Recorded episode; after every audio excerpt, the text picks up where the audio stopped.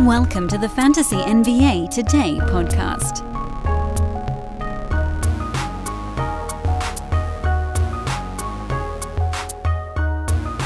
Good morning.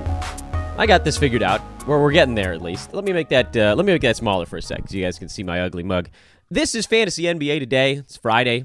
Not our usual Friday though. Normally we have a weekend review episode today. Uh, today we will not be doing a weekend review because uh, how many games were there over the last week? Well, yesterday, pretty much.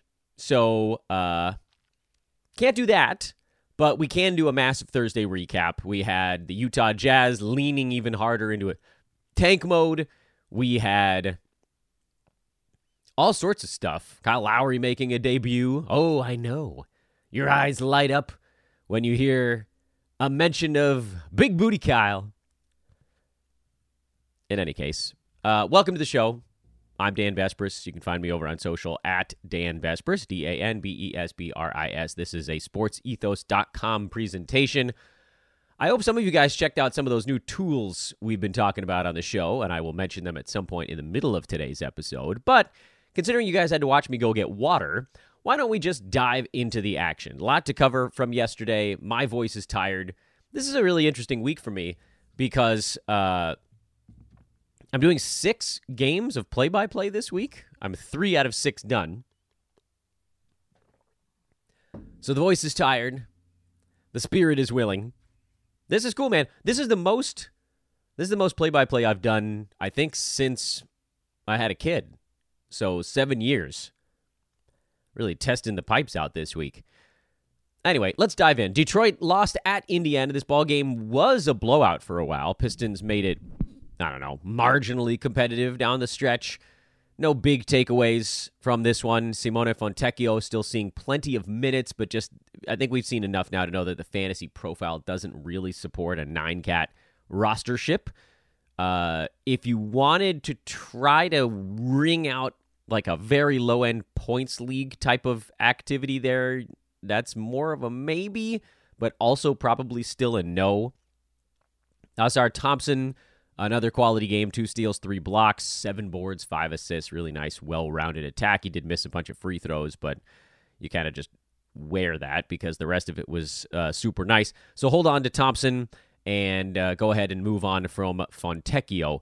We're going to try to, by the way, make this one a little bit of a lightning round kind of show. I don't want to spend, you know, an hour going through yesterday's box scores.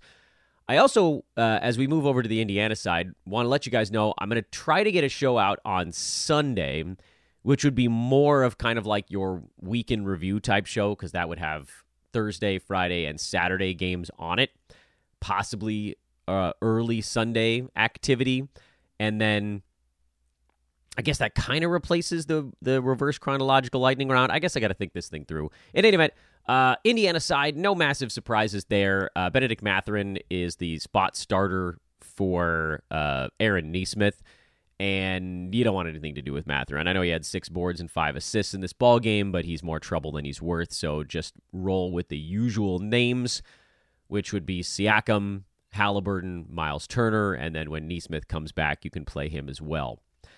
Brooklyn changed coaches, got the same result, which was looking really, really bad like real bad. Nic Claxton was okay. Cam Thomas was okay. Mikal Bridges was okay. And that's going to have to be all right because uh, everybody else was dog do. Ben Simmons was awful. I mean, I've told you guys, how many times have I said on this podcast now, I don't want anything to do with Ben Simmons. I think he's going to be a bigger headache than he's worth. I say it again. I don't want anything to do with Ben Simmons. I think he's going to be a bigger headache than he's worth. Well, we also learned in this ball game. First of all, Dennis Schroeder did have some foul trouble, but it doesn't seem like when the team is healthy, which they basically were in this ball game, that there's going to be enough there for Schroeder. So go ahead and move on from Dennis. Cam Johnson is the one for me that remains still kind of undecided. I'm out on the other fringe guys. Cam Johnson, I'm waiting to see what his job is going to be in this Kevin Ollie system. He played 21 minutes. This was second game back from an injury. It was another blowout but he did come off the bench, and you know a handful of stuff. Like Mikal Bridges played 35 minutes in this game in a 28 point loss, so it's not like all the starters played 23 minutes. Uh, I just I don't know that there's enough. I think we're in logjam territory now. So if you can, and I can, hold on to Cam Johnson for one more week. It's possible that his role just is going to be diminished. Shame of it too is that he was starting to play really well prior to his injury and now coaching change, and we just don't know is he going to be one of Ollie's guys? Who will who will be? You know, there's a chance that things pivot hard here and that, you know, someone like a Dennis Smith Jr. plays his way into a bigger role. Or, you know, we said Dorian Finney Smith, yeah, he had some foul issues as well, but only 15 minutes. Like, you can't blame all of that on fouls. Could Lonnie Walker see an increase? I think there's enough up in the air with Brooklyn where we have to at least keep a close eye on sort of who are the fourth, fifth, sixth guys on this team. And then if somebody emerges, and I just spilled water on my keyboard, and I don't want to press any buttons because that could ruin the broadcast. If somebody emerges for Brooklyn, let's just be ready to pounce on them. And it might not be the super obvious thing either, because you never really know what a new coach is going to gravitate to, especially after they get smoked in their season debut. Yikes. Uh, Toronto side, we'll, again, just keep shuffling along here. Immanuel Quickley, Gary, uh, Scottie Barnes, and um, Jakob Poeltl are kind of your generally safer plays. And even Quickley, like Quickley had a big, uh, a nice ball game here, but by and large, he's going to be a much better points league guy than Nine Cat. He'll be startable in Nine Cat, but you know you saw over the last two or three weeks he was outside the top 140, and a lot of it is just like is he going to do enough peripheral stuff and have okay enough percentages? Question marks on this team. Gary Trent Jr., who had 25 points, what, 9 of 12 shooting in the ball game. But then again, you know, 25 points, 5 three pointers, that's good. But one board, two assists in 31 and a half minutes is not. He had one steal. He's going to sit right on the borderline and so every day we're going to look at these Toronto games and go, man, maybe we should hold Gary Trent. And then the next one's going to be like, nah, maybe we shouldn't hold Gary Trent. That's a class of players. And I don't know what the, the best terminology for that class of players actually is. But it's going to be a guy like a Max Strus, a guy like a Gary Trent that are sitting right on the fringe. And I almost feel like we can just call them the doesn't matter. They are the doesn't matter guys, meaning it doesn't matter if you play them or you don't play them. They're not really going to advance your team forward, and they're not really going to set your team back. But if you're in a head to head league, you want guys that are playing. And if you're in a roto league, sometimes you need to just use a game against a game's cap. Like you can't, it'd be nice if you could play all top 85 guys all season long, but that's just not feasible in a 12 teamer unless you are in the absolute pastry of a league that you, you know you draft all superstars. But in general, if you're in a relatively competitive, even if an intermediate 12 teamer, you're at some point against the games cap probably going to play somebody who's like a top 125 kind of guy. And that's probably what those types are. The guys that I'm going to now most affectionately referred to as the doesn't matters. They're the doesn't matters.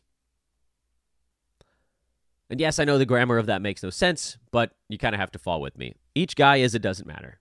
Together they are the doesn't matters. Not the don't matters, because that's even more confusing.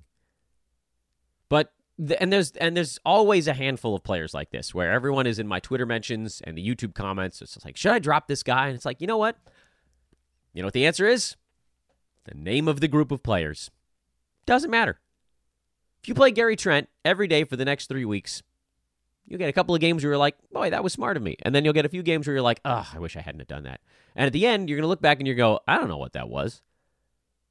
And then you're to stop and you're to say, eh, doesn't matter. I uh, am being forced to think with my brain and not with my heart on Kelly Olynyk, who, uh, for the moment, is not really seeing power forward minutes alongside Jakob Poeltl. If there are, they are few and far between. And yeah, he can pile up fantasy stats in limited minutes, but 18 is not enough. It's going to have to be in the low to mid 20s at the bare minimum, 22, 23, preferably more like 24, 25. And what I continue to to pray for but not see happening is a reasonable path for Olynyk to get to 25 minutes. In And in like this is a blowout, and he still was stuck on 18. And you know, I don't know if if Poeltl ends up missing a game here and there. That's the way. If Poeltl ends up taken off the last few weeks of the season, that's another way. We talked about this as possible stash guys on the show a couple days ago. Olynyk as a stash makes way more sense than Olynyk as a play right now. I wish he was a play right now, but he's not.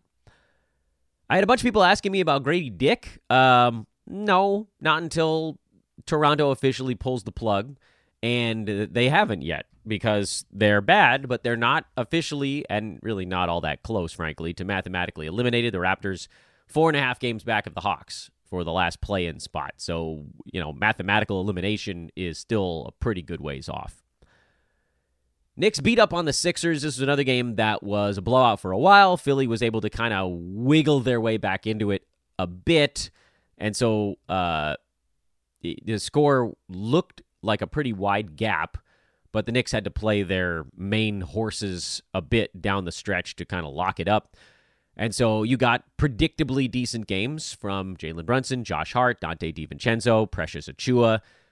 But there are a few little sort of what do you call unknowns with New York? Unknown number one is uh, Isaiah Hartenstein, who played 10 minutes here and obviously isn't healthy. What I don't know is that, you know, are we going to get an actual minute count for him in their next ball game? Because this was extraordinarily low. He played 11 minutes. I threw him into a lot of Roto Games capped leagues because there wasn't a lot of reporting on whether or not he was going to be playing a regular complement. And as we saw, he didn't even come close to that. So if you can, you probably want to bench Hartenstein until he's back up into the 20s. If you're on the head to head side, you're just going to have to hold and hope that this thing sorts itself out quickly. As far as Bojan Bogdanovic, the other player that I think will get some questions from this game, he had 22 points in 23 minutes, but you should be looking more at the minutes than the points because typically he's not going to hit six three pointers in 23 minutes. He's probably not going to get 13 shots in 23 minutes on days when he's not lava hot. I mean, the dude went a perfect six for six from downtown in this contest. He's almost never going to get you three steals. This was uh, the outlier. This is the the trickery of a game. So I don't think you need to add Bojan Bogdanovic. His fantasy profile requires him to be very heavily involved in a team's offense to actually hit his marks, and uh, it's just not going to be the case long term. Someone also asked me why I referred to DiVincenzo as some maybe a streamer. I, honestly, I just I don't know that DiVincenzo, Hart, Achiuwa, Bogdanovic, Burks. I don't know if any of those guys stays above the cut line when everybody's healthy on the Knicks, but they're not right now. So, you know, let's just sort of keep an open mind and, and see which direction it flows. As far as Philly goes, I'm not worried about Paul Reed. 22 minutes here, uh, four fouls. He just sort of got beat up by the Knicks. He'll be fine. He's been playing well. He's been getting good minutes. Just sort of didn't in this one. Kyle Lowry, 25 minutes off the bench. Uh, I don't know, man. Uh, De'Anthony Melton is supposed to be back for this ball game tonight for the Sixers. They play again here on Friday night. I'm guessing his minutes are going to be in very tight check, but someone's going to suffer, and presumably they'll you'll see less Lowry, you'll see a little bit less uh, Buddy Hield, a little bit less of maybe some of the bench guys who squeeze in some minutes at the end, maybe a little less KJ Martin. We'll see. Um, it'll be more important or more relevant, I guess I should should phrase it as. It'll be more relevant as Melton gets ramped up into the high 20s in minutes. And he's going to be very useful once he gets there. I just don't know if it's going to take a week or two weeks or whatever. But this is your moment, by the way, to pick up Melton and just know that it's going to be uh, a painfully slow ramp up that will likely have a pretty nice light at the end of that tunnel. Uh, so Maxey, Harris, Hield, Oubre, Reed are the guys that I feel pretty comfortable starting on this team. Melton, once he gets revved back up over on the Roto side, I'm not adding Kyle Lowry, and I'd have to see a whole lot more than this to say, oh, yeah, you know, this is a guy who's going to get to play a ton. I just, I don't think that's going to be the case. Orlando beat Cleveland 116 109 without uh, Markelle Fultz in this one. Uh, so Gary Harris and Jalen Suggs were the starting backcourt. Suggs left early with a head injury. He's uh, listed as questionable, I believe, for the next one. but I don't care. I wasn't adding him anyway. Mo Wagner exploded off the bench, so once again, he put a dent into whatever you thought you were going to get out of Wendell Carter Jr., who I've been very vocal on this podcast that I'm not using in any format. We're basically one Orlando injury away from Cole Anthony becoming somewhat interesting, but 19 minutes ain't enough. And Gary Harris, no. Jonathan Isaac, we're sort of still watching from the periphery to see if he can consistently get 20 minutes. And the answer, at least for now, remains no. And the Magic basically have one nine cat startable guy, and that's Franz Wagner. Franz is the only nine cat guy you can play nightly on this team. Banchero is a points league darling and then everybody else is just sort of cannibalizing each other because they got whatever it is, like nine dudes all vying for three positions minutes. Womp womp. Over on the Cavaliers side, every time I try to quit Max Strus, he drags me back in. This was a nice ball game for Max. 18, 4, and 6, a steal, a block, and a three pointer. He's in the doesn't matter category. Because again, you can play him. It's fine. Like he's number 113, technically. On a per game basis, that's a startable dude. He's at 41.5% shooting from the field, and if that gets up near 42 or 43, then he's inside the top 100. And everybody's like, "Oh, this is a guy that you needed to start." Uh, and I, I listen, I'd be fine with that. I've been, I've played a lot of Max Strus this season, and I'll continue to play him in leagues where I need to make sure I don't fall back against the game's cap. And on head-to-head sides, he's been just sort of quietly useful all year, and that's the Strus story. And as I warned you all, Caris LeVert is very much a dropperoo.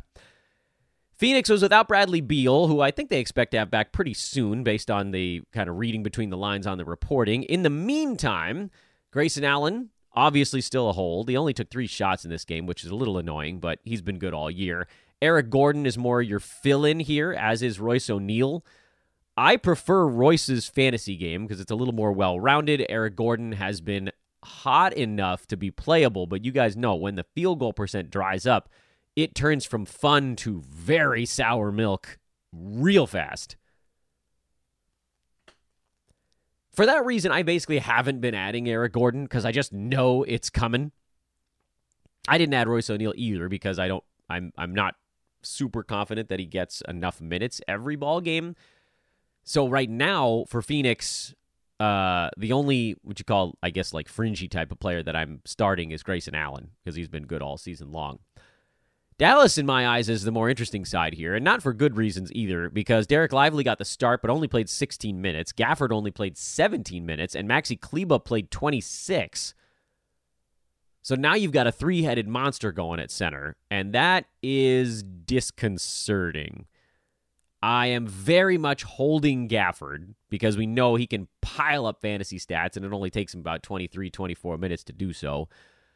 I am probably moving on from Lively. Uh, he needs in the 20s as well, but his ceiling isn't as high.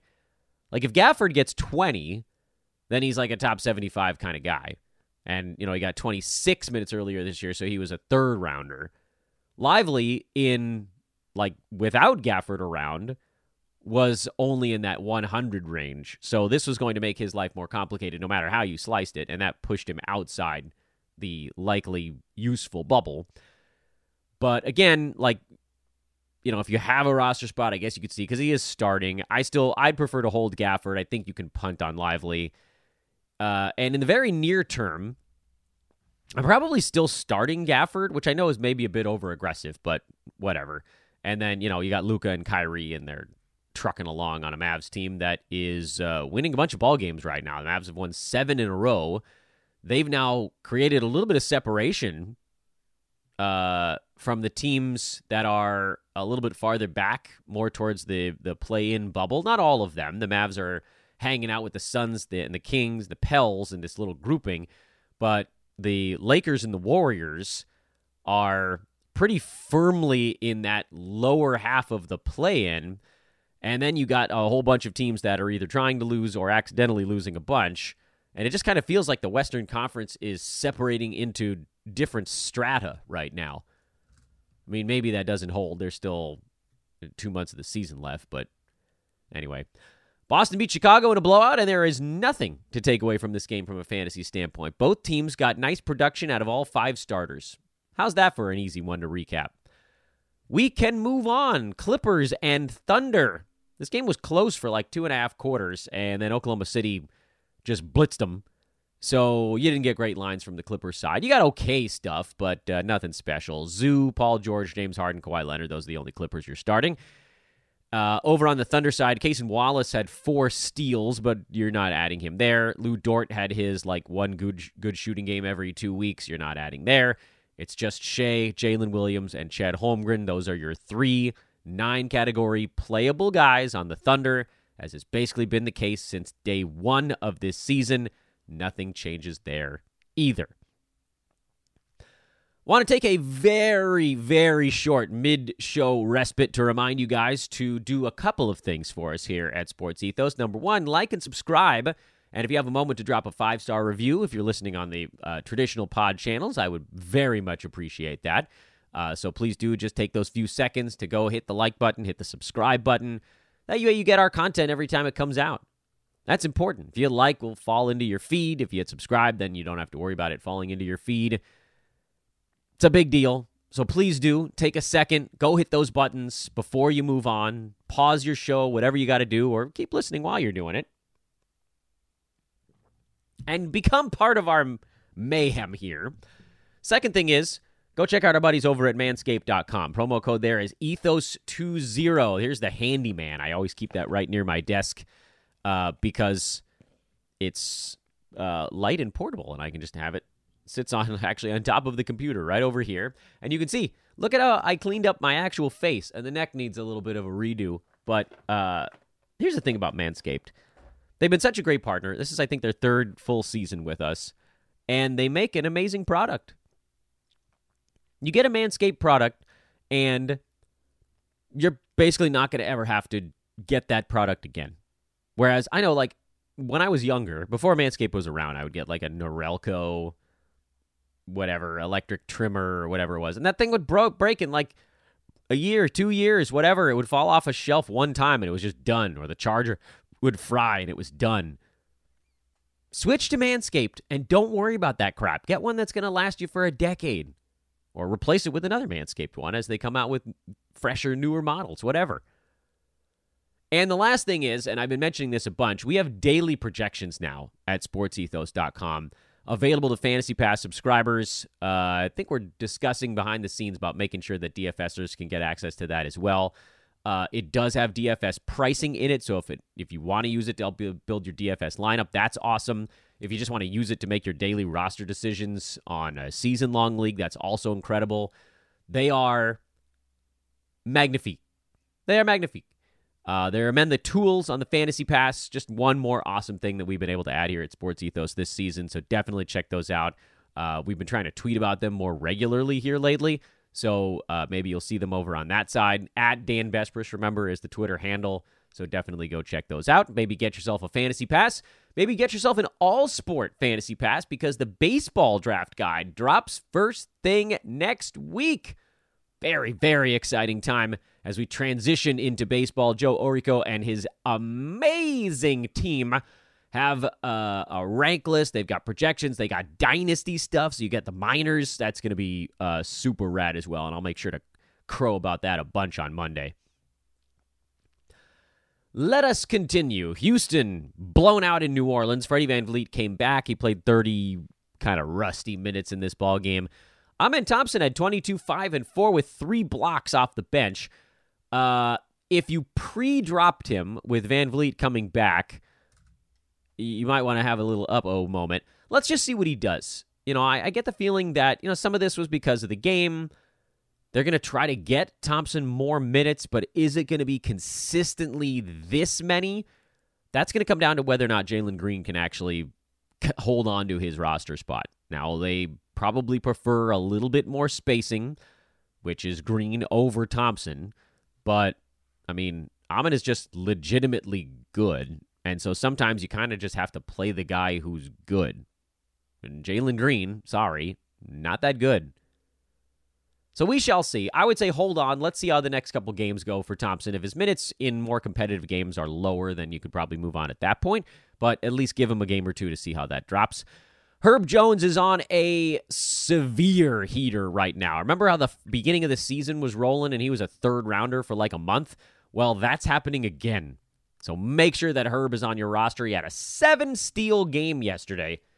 That's a weak swinging kind of night for good old Herb. Uh, Zion was uh, point Zion here. We'll see if uh, if he plays in the in the Pelicans next ball game here coming up. Um, one thing, and Brandon Ingram, by the way, sat this one out with an illness, so that meant that Trey Murphy got to start also, and that's a good thing for him. He had three steals and three blocks. Pelicans had 16 steals and six blocks in this game. That's that. Part of that is the Houston, and then some of that is we know that uh, there's been some controversy over the years with Pelly's home scorekeepers. Either way, it doesn't matter. Trey Murphy is a start when he's starting. Herb Jones is a start right now because he is blitzing. Uh, and so just basically play it on that theme. Charlotte won again. They are absolutely destroying their chances to get a pick in the bottom four by winning four games in a row. They're 14 and 41 now. What are you doing? You dummies, you're only a game behind the Trailblazers, who are actively trying to lose harder than you. Don't do it, Charlotte. Don't ruin all your hard work of being awful all season long by being okay for a week. Fantasy wise, uh, Grant Williams hit six more three pointers. He didn't do anything else. So I continue to uh, call into question the odds of Grant Williams actually being playable the rest of the season because at some point he's going to cool off or he's going to stop taking 15, 16 shots a game. Uh, and then all of a sudden, these, you know, four, five, six three pointer performances with very little else is going to be an uh oh. But in the meantime, like I've said, I've tried to soften my stance a bit on playing guys who are hot, even if I don't expect it to continue. And Grant Williams is in that. We've called them the stream while warm guys on the show. Um, and there's quite a lot of players in that group. And Grant Williams right now is a stream while warm. And warm doesn't necessarily mean that he's hitting every shot he takes. It just means that he's like super aggressive in a way that I don't think is going to last all season long. Uh, but as long as it's going, do it. And then, hell, maybe it'll last for two, three more weeks, or I don't know, in a best case scenario, even more than that. And then you didn't miss out on the heater. And then Tre Mann is the other guy that everybody's asking about 13, 6, and 4. Nice little well rounded game. Uh, was efficient again. That's going to be the big thing for Tre Mann. Can he remain efficient? I still believe, like Keyonte George on the other side of this ledger, I still believe that Tre Mann and George are going to be better in points leagues than Nine Cat.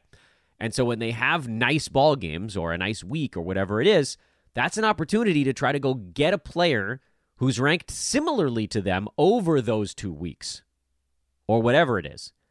Like, I think both of these guys, man, maybe a little bit of a better shot than George, but I like I don't think either one of these guys is going to be better than top 90 in 9 cat. If you're punting for Mann, it'll probably be field goal percentage. For George, actually probably the same thing. Maybe turnovers also on the Keyonte side. If you're punting certain things, then obviously they fit the build a little bit better. But if you're just looking at it from a strict nine category perspective, they're going to be overvalued based on counting stats. Those are great guys to try to move if your league hasn't had its trade deadline yet. Because people are going to be like, ooh, what could this be? And the unknown creates sort of value bubbles that expand. It's almost like on in draft season where someone's like, "Ooh, I like this guy," and then another person sees that analyst say it and they go, "Oh, I like that guy now," and everybody tries to keep playing leapfrog to draft them sooner and sooner and sooner. And this type of stuff happens with a player like Tre Mann or a player like Keyonte George who steps into a bigger role, and we have an idea of what their stat set is going to translate to, but until we all see it, there's that maybe it could be this kind of sensation so could you go out and get a top 70 guy for Tre Mann right now? I don't know. Probably not. Maybe. 30% chance, 25% chance. I would do it. Same door, same deal for Keyonte George. People like, oh, these guys are going to be league winners uh, because in their minds, they get this thought of it's like, is this guy going to average like 17, 8, and 7? No, that's going to be the better games. They look at Keyonte George and they're like, oh, he's going to average 20 points and nine assists. No. And even if he does, might be, you know, on 6 out of 18 shooting a bunch of nights. These things do matter.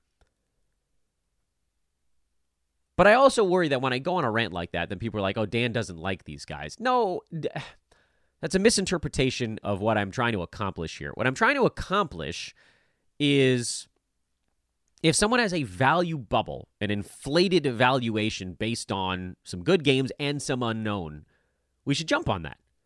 Now, if you're just like, you know what, I'd rather just play these guys and hope that they roll at a top 80, 90 clip or slightly better, or whatever it is, that's fine. I'm not going to chastise you for it. I just, when I see an opportunity to slip in and squeeze some value out, I'm going to probably call you guys to it. Meanwhile, poor Walker Kessler got benched again. That young fella just cannot catch a break right now. Taylor Hendricks got the start for the Jazz. They're taking a look at their young guy. at 12 and 9, which was decent. 26 minutes. Um, I don't think you have to race out and pick him up. I called him a speculative add in my tweet storm last night. That's pretty much where I still sit on Hendricks. If you have a dead weight ro- roster spot, which many of us do right now, then flip that spot for Hendricks. See how the next week goes. Uh, we don't know exactly how his stat set is going to translate. Seems like a pretty good rebounder. Seems like the field goal percent could be okay. Um, will we get some steals? Maybe. We don't really know yet.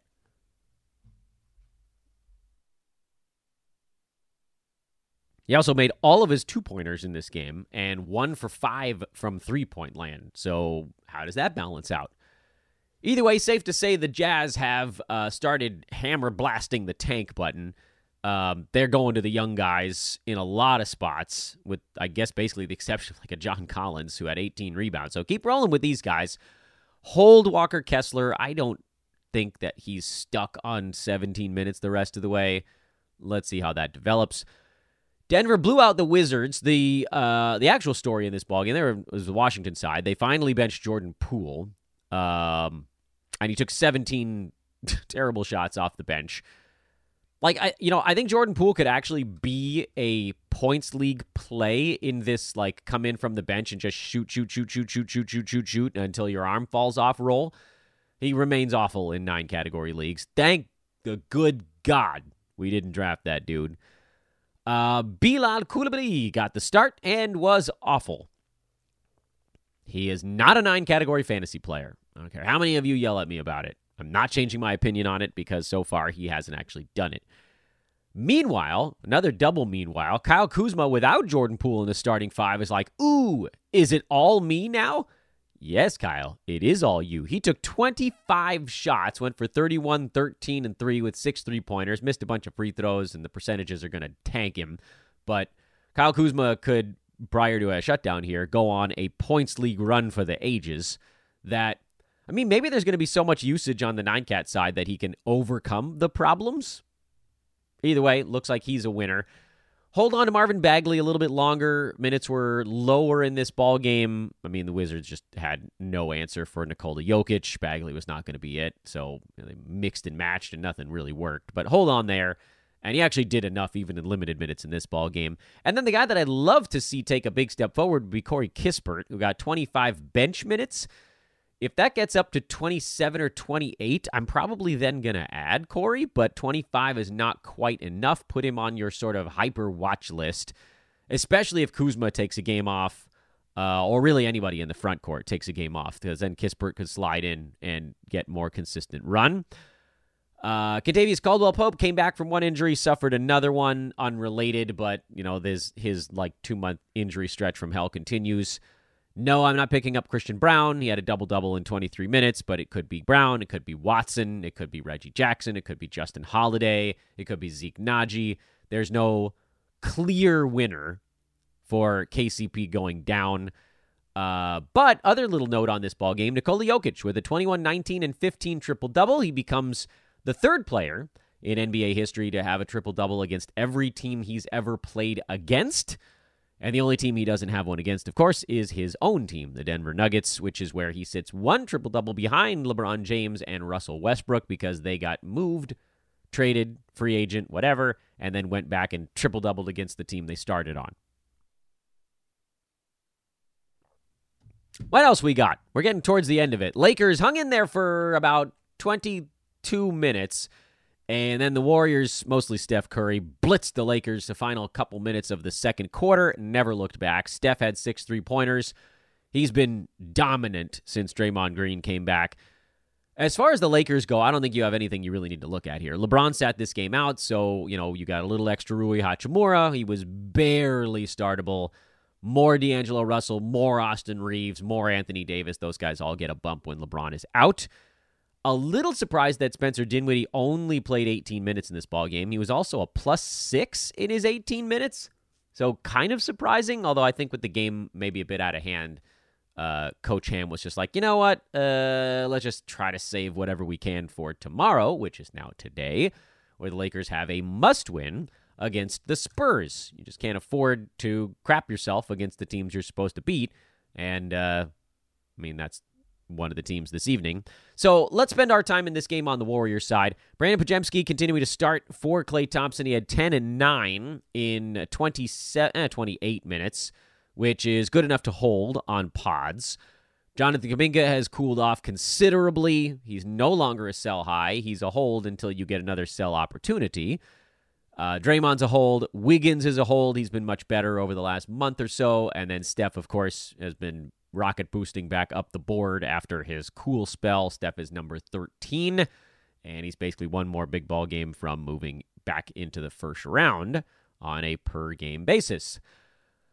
But what to do, what to do, what to do with Klay Thompson, who had three points, four boards, and five assists in 28 minutes, nine shots, but just went one for nine. He had a monster first game off the bench.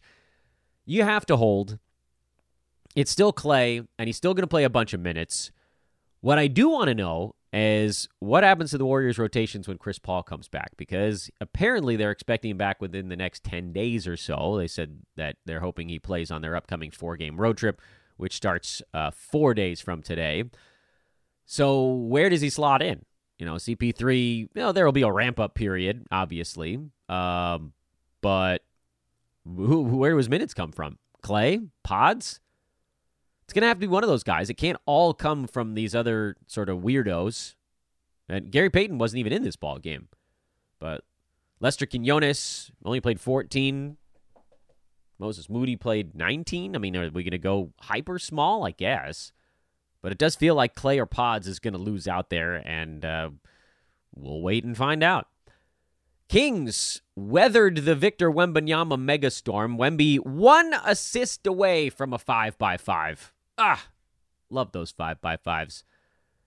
Wembanyama firmly number 11 in nine category leagues right now. Wow, what an amazing year he's had. I thought for sure that the percentages would hurt more than they have. He's begun to figure it out in record time. Uh, Spurs at some point are going to be pretty darn good. They're not pretty darn good yet. Devin Vassell had a big one here. Um, he and, and Wemby have kind of been the only truly safe Spurs. Tre Jones has cooled a bit, but I think he remains a hold. Jeremy Sochan was better. You try to move him anytime he has a better ball game, and I think everybody's pretty much given up on Keldon Johnson by now, right? I know he had a better ball game here, but I can give that the big old who cares. Uh, Kevin Huerter, this was his sort of last stand. I said, "Look, Kevin, if you can't give me 30 minutes in this ball game, I am now officially moving on." And of course, he immediately played 30 minutes. He was like, "Sorry, Dan, sorry, I didn't hit 30 for like two, three ball games there, but I'm back."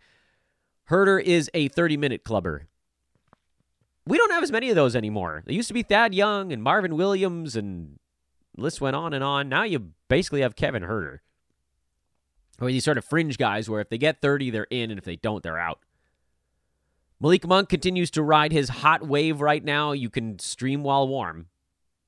That's the best way to describe that one. I still feel more comfortable in head to head than Roto, but you can probably play him in both while he's this hot. Uh, Huerter, definitely. You can go in both while he's this warm. And uh, the Kings took everything, but, you know, they got through it. And that's yesterday's card. That was an anticlimactic ending to that recap. Uh, questions on some of the news of the day. Yes, you guys are all correct to bring those up in the chat room. We're going to get to the news here before we uh, wrap things up on today's podcast. And again, hoping to get a show going over the weekend that kind of recaps a few days worth of games, things that you can make more of the kind of uh, rest of season stuff. Clint Capela uh, is set to return for the Hawks, but Onyeka Okongwu is out. I believe the line was for the foreseeable future with his toe injury, so that sucks. If you're battling for a playoff spot when guys are out indefinitely, you know what you need to do, and it's terrible to say it, but Okongwu probably a guy that you don't have to stick to if you're battling for playoff position in the head-to-head side, or hell, even if your playoffs are starting. Capela set to have a minutes limit on his return, so look for something in that kind of like 24 range. But uh, once he gets up to full speed, if Okongwu still out, it could be sort of a. Uh, I can't believe I'm going to say this, but it could be Capela time.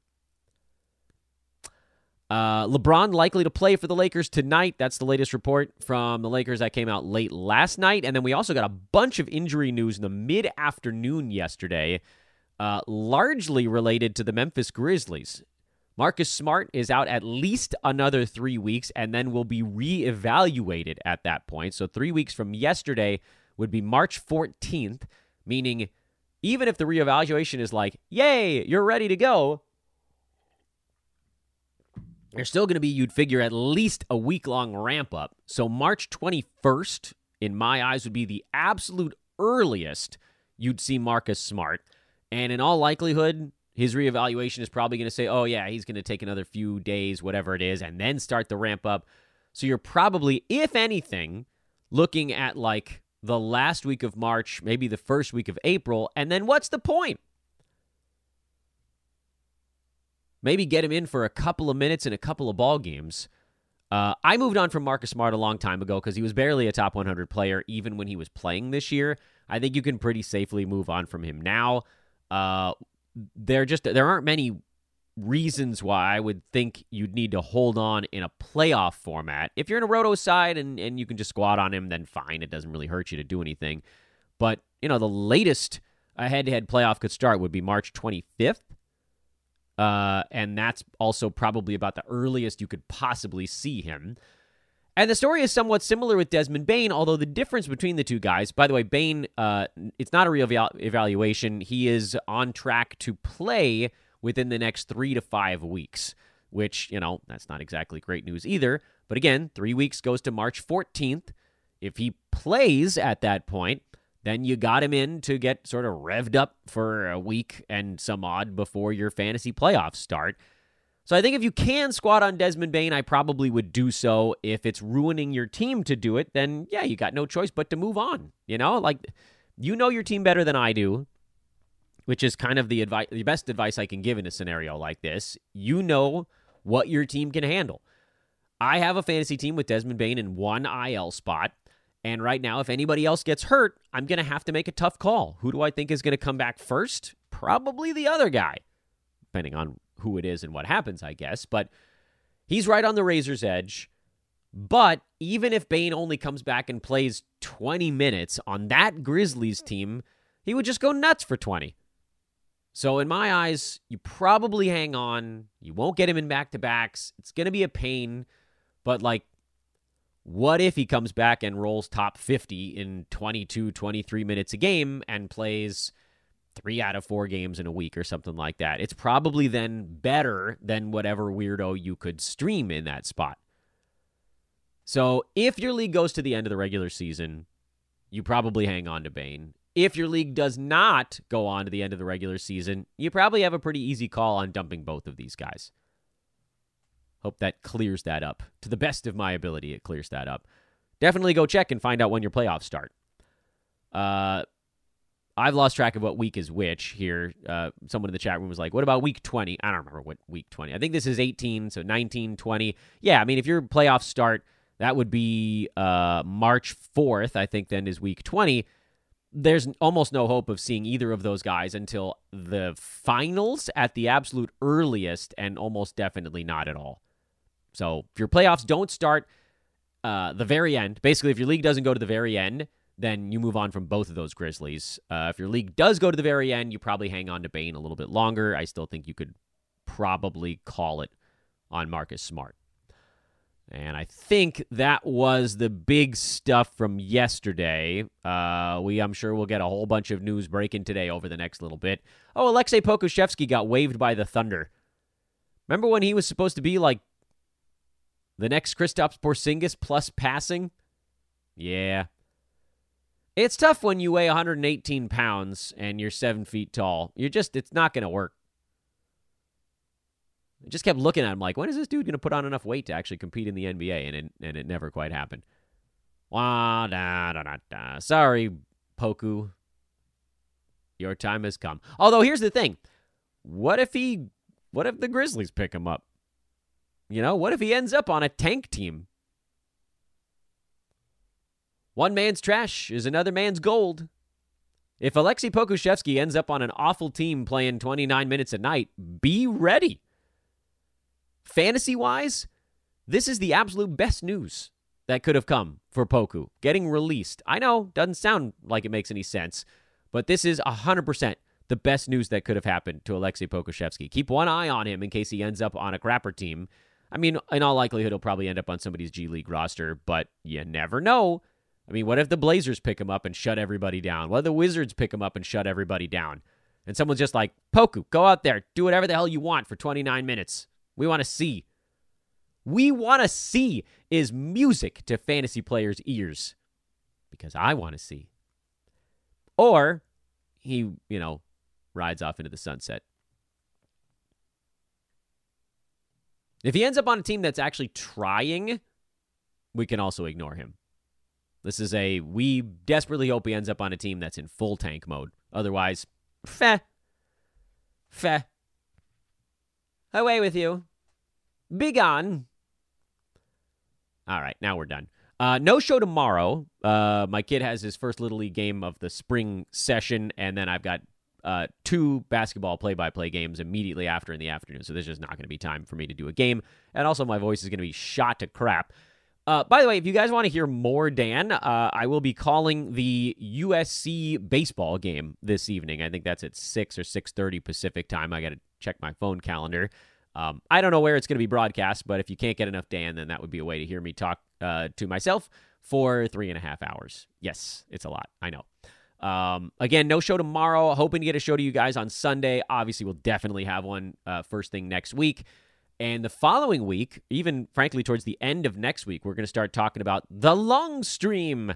Registered trademark Dan Besbris, sportsethos.com, fantasy NBA today. The long stream will be coming up about a week from today. We'll start to break down how to handle that if your playoffs begin the following week.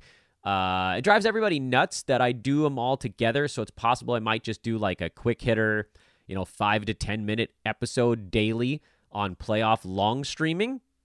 I don't know. I haven't decided how I want to do it yet. Seems like a lot of work, though, to set up a whole other show to do that when I could just jam it into the end of the regular one. But, you know, we could put an advertisement at the beginning of the 10 minute quick hitter. So, do I want to line my pockets with four and a half dollars? You know I do. I can almost get a six inch sub for that money. Remember when you could get lunch for like four and a half bucks? Those were the days. It was a while ago now. 2022. All right, everybody. Have a lovely Friday. Enjoy the pretty large card. Uh, keep chugging. Let's get some more wins wherever we can. And uh, I will likely talk to you guys on this pod on Sunday. In the meantime, come find me over on Twitter at Dan Besbris. We'll do our dirty business over there. See ya.